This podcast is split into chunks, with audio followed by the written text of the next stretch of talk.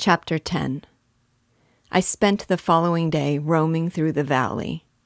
I stood beside the sources of the Arveiron, which take their rise in a glacier, that with slow pace is advancing down from the summit of the hills to barricade the valley.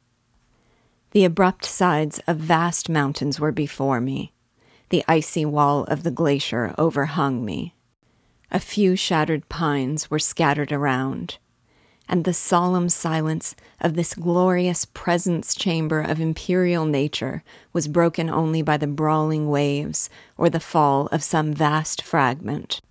The thunder sound of the avalanche or the cracking reverberated along the mountains of the accumulated ice, which, through the silent working of immutable laws, was ever and anon rent and torn, as if it had been but a plaything in their hands. These sublime and magnificent scenes afforded me the greatest consolation that I was capable of receiving.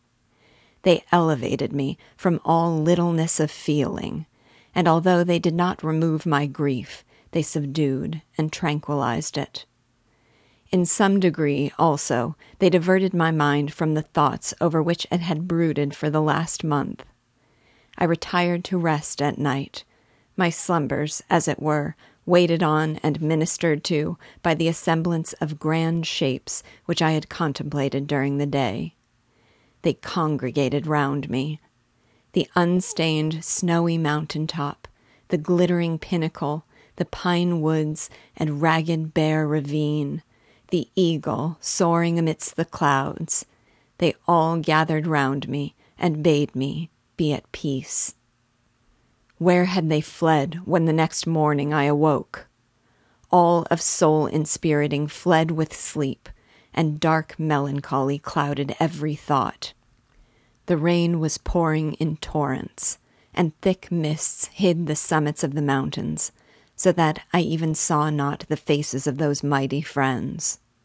Still, I would penetrate their misty veil and seek them in their cloudy retreats what were rain and storm to me. My mule was brought to the door, and I resolved to ascend to the summit of Montanvert. I remembered the effect that the view of the tremendous and ever moving glacier had produced upon my mind when I first saw it. It had then filled me with a sublime ecstasy that gave wings to the soul and allowed it to soar from the obscure world to light and joy. The sight of the awful and majestic in nature had indeed always the effect of solemnizing my mind and causing me to forget the passing cares of life. I determined to go without a guide, for I was well acquainted with the path, and the presence of another would destroy the solitary grandeur of the scene. The ascent is precipitous, but the path is cut into continual and short windings which enable you to surmount the perpendicularity of the mountain. It is a scene terrifically desolate. In a thousand spots, the traces of the winter avalanche may be perceived, where trees lie broken and strewed on the ground, some entirely destroyed, others bent, leaning upon the jutting rocks of the mountain or transversely upon other trees. The path, as you ascend higher, is intersected by ravines of snow, down which stones continually roll from above. One of them is particularly dangerous, as the slightest sound, such as even speaking in a loud voice, produces a concussion of air sufficient to draw destruction upon the head of the speaker. The pines are not tall or luxuriant, but they are somber and add an air of severity to the scene.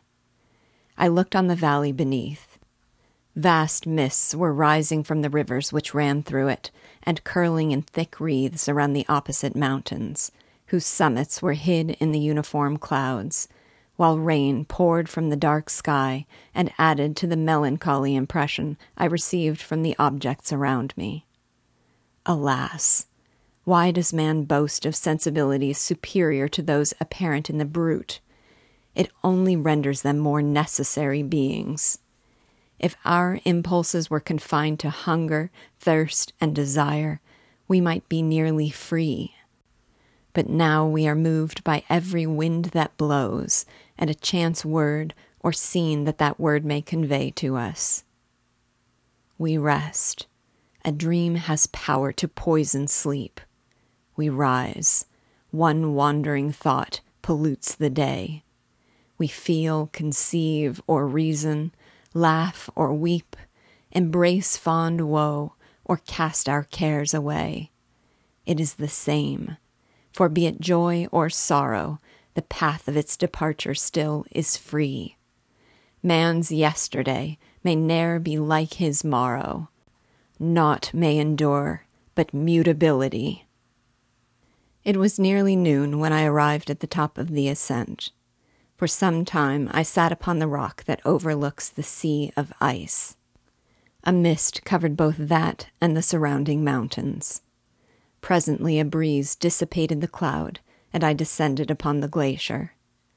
The surface is very uneven, rising like the waves of a troubled sea, descending low, and interspersed by rifts that sink deep.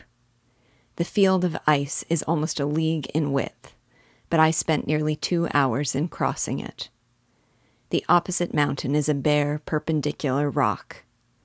From the side where I now stood, Montanvert was exactly opposite, at the distance of a league, and above it rose Mont Blanc in awful majesty, I remained in a recess of the rock, gazing on this wonderful and stupendous scene. The sea, or rather the vast river of ice, wound among its dependent mountains, whose aerial summits hung over its recesses. Their icy and glittering peaks shone in the sunlight over the clouds. My heart, which was before sorrowful, now swelled with something like joy. I exclaimed, Wandering spirits, if indeed ye wander, and do not rest in your narrow beds, allow me this faint happiness, or take me, as your companion, away from the joys of life. As I said this, I suddenly beheld the figure of a man at some distance, advancing towards me with superhuman speed. He bounded over the crevices in the ice, among which I had walked with caution. His stature, also, as he approached, seemed to exceed that of man. I was troubled. A mist came over my eyes, and I felt a faintness seize me. But I was quickly restored by the cold gale of the mountains. I perceived, as the shape came nearer, sight tremendous and abhorred, that it was the wretch whom I had created. I trembled with rage and horror resolving to wait his approach and then close with him in mortal combat. He approached. His countenance bespoke bitter anguish, combined with disdain and malignity, while its unearthly ugliness rendered it almost too horrible for human eyes. But I scarcely observed this. Rage and hatred had first deprived me of utterance, and I recovered only to overwhelm him with words expressive of furious detestation and contempt. Devil, I exclaimed, do you dare approach me? And do not you fear the fierce vengeance of my arm wreaked on your miserable head? Begone, vile insect, or rather stay, that I may trample you to dust. And oh, that I could, with the extinction of your miserable existence, restore those victims whom you have so diabolically murdered. I expected this reception, said the demon. All men hate the wretched. How, then, must I be hated, who am miserable beyond all living things? Yet you, my Creator, detest and spurn me, thy creature, to whom thou art bound by ties only dissoluble by the annihilation of one of us. You purpose to kill me. How dare you sport thus with life? Do your duty towards me, and I will do mine towards you and the rest of mankind. If you will comply with my conditions, I will leave them and you at peace. But if you refuse, I will glut the maw of death until it be satiated with the blood of your remaining friends. Abhorred monster, fiend that thou art, the tortures of hell are too mild a vengeance for thy crimes. Wretched devil, you reproach me with your creation. Come on, then, that I may extinguish the spark which I so negligently bestowed. My rage was without bounds. I sprang on him, impelled by all the feelings which can arm one being against the existence of another. He easily eluded me and said, Be calm. I entreat you to hear me before you give vent to your hatred on my devoted head. Have I not suffered enough that you seek to increase my misery? Life, although it may only be an accumulation of anguish, is dear to me, and I will defend it. Remember, thou hast made me more powerful than thyself. My height is superior to thine, my joints more supple. But I will not be tempted to set myself in opposition to thee. I am thy creature, and I will be even mild and docile to my natural lord and king, if thou wilt also perform thy part, the which thou owest me. O Frankenstein, be not equitable to every other, and trample upon me alone, to whom thy justice and even thy clemency and affection is most due. Remember that I am thy creature. I ought to be thy Adam, but I am rather the fallen angel, whom thou drivest from joy for no misdeed. Everywhere I see bliss, from which I alone am irrevocably excluded. I was benevolent and good. Misery made me a fiend. Make me happy, and I shall again be virtuous. Begone! I will not hear you. There can be no community between you and me. We are enemies. Begone, or let us try our strength in a fight in which one must fall. How can I move thee? Will no entreaties cause thee to turn a favorable eye upon thy creature, who implores thy goodness and compassion? Believe me, Frankenstein, I was benevolent my soul glowed with love and humanity. But am I not alone, miserably alone? You, my Creator, abhor me. What hope can I gather from your fellow creatures who owe me nothing? They spurn and hate me. The desert mountains and dreary glaciers are my refuge. I have wandered here many days.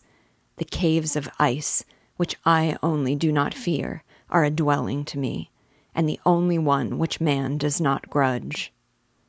These bleak skies I hail, for they are kinder to me than your fellow beings. If the multitude of mankind knew of my existence, they would do as you do, and arm themselves for my destruction. Shall I not then hate them who abhor me? I will keep no terms with my enemies. I am miserable, and they shall share my wretchedness.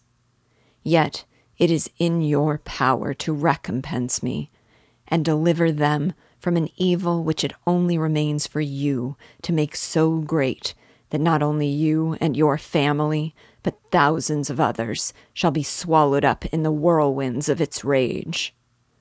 Let your compassion be moved and do not disdain me. Listen to my tale. When you have heard that, abandon or commiserate me, as you shall judge that I deserve. But hear me. The guilty are allowed by human laws, bloody as they are, to speak in their own defense before they are condemned. Listen to me, Frankenstein. You accuse me of murder, and yet you would, with a satisfied conscience, destroy your own creature. Oh, praise the eternal justice of man! Yet I ask you not to spare me. Listen to me, and then, if you can, and if you will, destroy the work of your hands. Why do you call to my remembrance? I rejoined. circumstances of which I shudder to reflect, that I have been the miserable origin and author. Cursed be the day, abhorred devil, in which you first saw light. Cursed, although I curse myself, be the hands that formed you. You have made me wretched beyond expression. You have left me no power to consider whether I am just to you or not. Begone. Relieve me from the sight of your detested form. Thus I relieve thee, my Creator, he said, and placed his hated hands before my eyes, which I flung from me with violence. Thus I take from thee a sight which you abhor. Still thou canst listen to me, and grant me thy compassion. By the virtues that I once possessed, I demand this from you. Hear my tale. It is long and strange, and the temperature of this place is not fitting to your fine sensations. Come to the hut upon the mountain. The sun is yet high in the heavens. Before it descends to hide itself behind yon snowy precipices and illuminate another world, you will have heard my story and can decide. On you it rests whether I quit forever the neighborhood of man and lead a harmless life, or become the scourge of your fellow creatures and the author of your own speedy ruin. As he said this, he led the way across the ice. I followed. My heart was full, and I did not answer him. But as I proceeded, I weighed the various arguments that he had used, and determined at least to listen to his tale. I was partly urged by curiosity, and compassion confirmed my resolution.